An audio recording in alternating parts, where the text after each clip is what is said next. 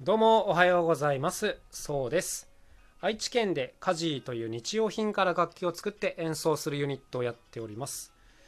さて今日はですね渡辺久志という怪物というちょっと大量なテーマで言ってみたいなと思うんですけども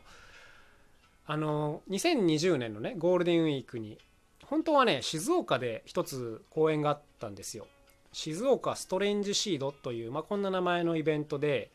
静岡の駅前でねいろんなパフォーマーとか、えー、劇団さんとかを集めてこう同時多発的にいろんなところで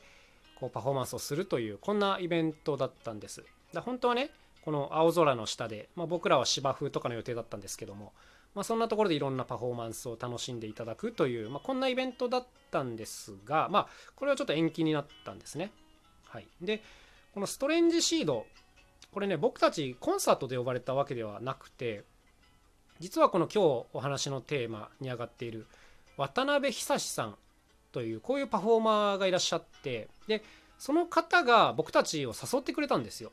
一緒にやりませんか？っていうふうに声かけてもらってで一緒にまあコラボという感じでお届けするという、まあ、こんな流れがあったんですね。で結局ちょっとイベントはまあ開催できずに、えー、シルバーウィーク、えー、9月の中旬のね4連休に開催されることになったんですけども、まあ、やっぱりねコロナの状況がちょっとまだ厳しいっていうのもあってで僕たちは愛知県でそして渡辺さんは沖縄なんですよ。で両方ともちょっとねまだ微妙な感染者数なので結局僕たちはもうオンラインコラボ作品提出という感じで今回参加させていただくことになりましてなので、ストレンジシードには参加するんですが、現地ではなくてオンライン作品の上映という、まあ、こんな感じになっているんです。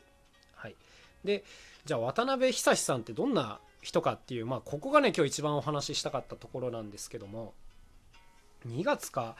そのぐらいだったかな、えっ、ー、と、ご連絡、最初はね、こうストレンジシードの事務局の方からご連絡いただいて、まあ、その久志さんっていう方が一緒にどうですか？みたいな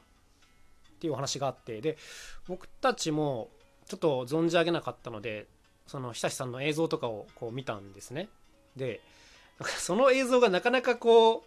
アートな感じでこう上半身裸で丸坊主でこう四つん這いになったりとかこういろんな逆立ちになったりとかすごい複雑な姿勢をしながらこうボールみたいなものでジャグリングをするというこういうパフォーマンスをやってる映像があってそれ見た時にあなんかすごい人がいると思ったんですけど アートだなみたいな、まあ、そんな感じだったんです。で最初はその一緒にやるっていう風になった時に、まあ、僕らはね結構比較的キャッチーでポップなイメージだなと自分たちで思ってるのでだからどういう感じになるんだろうっていうのがねちょっと自分ではあのあんまり想像がついてなかったんですけどでもねせっかくお声かけてもらったしなんかやったことないチャレンジなんで是非やってみたいなということであのぜひやらせてくださいということでお返事しまして。でそのうちにその事務局の方と事務局っていうか運営の方かな？運営の方と、えー、久志さんが、えー、そして久志さんの仲間がわざわざ愛知県の我々の事務所まで、えー、来てくれてですねでまあそこで直接初めてお会いして、えー、いろんなお話をしたんですけどもまあすごくね乱暴にまとめると身体系パフォーマーなんですよ。うん、なかなかそう言われてもピンとこないですよね。僕もね最初何て言えばいいんだろうみたいなのであんまりピンときてなかったんですけどもなんかねもう本当でも身体操作がめちゃくちゃ上手なんですよ。はい、でその身体操作をした上でなんかいろんなジャグリングをしたりするっていうまあ非常にこう何て言うんですかね分類しづらい アーティストなんですけども最初はこれどんな話になるのかなと思っていったらなんかねでもすごい気さくで何て言うんですか？こうちゃんと理論立てて物事を話せる方だったんですよ。なんか意外とこうパフォーマンスのイメージと真逆だなと思ったんですけどもちゃんとこう一個一個にこう意味を持たせられる人というか、まあ、こんな感じの方なんです。で今回ねそのオンライン作品を作るにあたって、まあ、台本というかあのストーリーがあるんですけども、まあ、少しだけネタバレしておくと「、ワンツー」というタイトルなんです。ワンツーのワンは、えー、お茶碗のワンですね。で、ツーはこう文通のツー。はい。要するにこの文通みたいなイメージなんですけど、こうお茶碗がモチーフになっているという、まあ、こんなストーリーなんです。で、このね、実は僕たちはですねこういうストーリーを作るっていうのがめっちゃ苦手なんですよ実は。あのまあ音楽をやるのはまあ好きだし得意なんですけど、うん、それ以外のことっていうのが大体苦手なもんでこうどうしようかなと思ってたらこの久志さんがすごいこうストーリーをね編み出してくれてでそれがねよくできてるんですよ。なんかこう違和感なく破綻なくそれでいてお互いのいいところがすごい出せるみたいな、まあ、そんなストーリーを上手に考えてくれて。であの、まあ、今回の作品はねもう基本的に脚本というか演出はもう全て久志さんがやってくれて、まあ、僕たちはあの演奏録音という感じで参加させていただいたんですけども何て言うんですかねこのパフォーマンスが素晴らしいのはもちろんなんですけどその監督的な才能というか演出的なところというかなんかこう冷静に全てを破綻なく組み上げることができるっていうここの能力がねすごかったんですよ。はい、これお会いするまでちょっと分からなかったんですけどいざ実際にちょっと組んでやってみるとなるとその辺りの詰めをしっかりされててすっごいこうやりやすかったしあのこの人好きだなってなったんです。でいざねお互いこう映像を撮影してこう合わせてみると、まあ、すごくいい出来になっててこれねほんとぜひちょっと見ていただきたいんですよ。えー、と9月の2122が月祝火祝なんですけども、まあ、ここで、えー、とオンライン会場で見れるということになっているので説明文にねストレンジシード静岡のリンクを貼っておくのでちょっとぜひ内容をねチェックしていただきたいなと思うんですけどあのめっちゃ面白いなと思いました僕。その組み上がった映像ができた時に。まあ僕らはねある意味通常運転の演奏なんですけどもこの久志さんがすごいんですよね。あのすごすぎて爆笑しました。なんかはい。そのぐらいこうなんか魅力をちゃんと余すことなく伝えてくれてるというか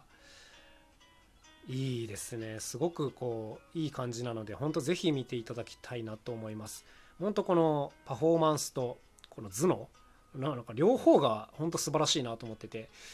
なんかすごいこう気持ちのいい仕事だなと思いました今回のは。もう本当にありがたいなというところです。でねまあちょっとね話がそれるんですけどもこの頭脳というか組み上げる部分ってこれパッと外からはなかなか分かりづらい部分なんですがこれめちゃくちゃ重要だと思うんですよ、うん、ストーリーを組み上げられる力っていうのはでなんかもしねこのラジオを聴いてる中に聞いてる方の中にこうパフォーマーとかねアーティストとか目指してる方がいらっしゃったらまあやっぱりどこか一点ではこう特化してなきゃいけないとは思うんですよ。あのパフォーマンスをするのであればやっぱりどっかこう誰にも負けないってものは一つ必要だと思うんですがやっぱその上でこうプラスワンとしてこういう部分を持っとくとすっごいこう仕事がうまく回るんだろうなというふうに感じました。はい、もう本当ねそういう意味でもこの久志さんすごい勉強になる方なんで是非追っかけてみるといいんじゃないでしょうか。個人的にはすごいファンになりましたね。はい。あの本当声かけてもらって嬉しかったしなんか僕たちが上手にこう力を出し切れるようにね話を組んでくれてすごい本当にありがたい。でその台本とかをくれる時も絵コンテを一緒にねえーと、パートナーの方が作って送ってくれたんですけど絵コンテもめちゃくちゃ上手にできててなんかこう迷うところがないように作ってあるというかなんかほんと仕事をする人の鏡みたいな人だなというこんなところでした、うん、まあなんか怪物とか言っちゃってますけどもうトータルバランスがとにかく高いというこんなあの素晴らしい感じの人でした。というわけで、まあ、是非ねストレンジシード静岡楽しみにしていただきたいなと思います。僕もねもうほんと楽しみなんですこれ見ていただくのが、うん。自分たちだけでね普段完結させてることが多いんですけどやっぱこういうコラボってやるとすごいこう発見とか驚きとかがたくさんあって楽しいなと思いましたシンプルに。うん、で何て言うんですかね自分たちのまあありきたりですけどね自分たちの世界がすごい広がるなと感じたんでもう本当に嬉しかったし楽しかったしなんかまた一緒にやりたいなという本当にそんな気持ちでいっぱいでございます。ということで、えー、渡辺久さんもぜひチェックしてください。はい、今日の話は、まあ、この辺で終わりにしようかなと思います。そのね、ストレンジシード静岡は、えっと、オンライン会場もありますが、もちろん静岡のね、現地で講演もされてるはずなんで、お近くの方はぜひ足を運んでみてください。それでは、えー、この辺で終わりにしたいと思います。また明日、さようなら。カジノそうでした。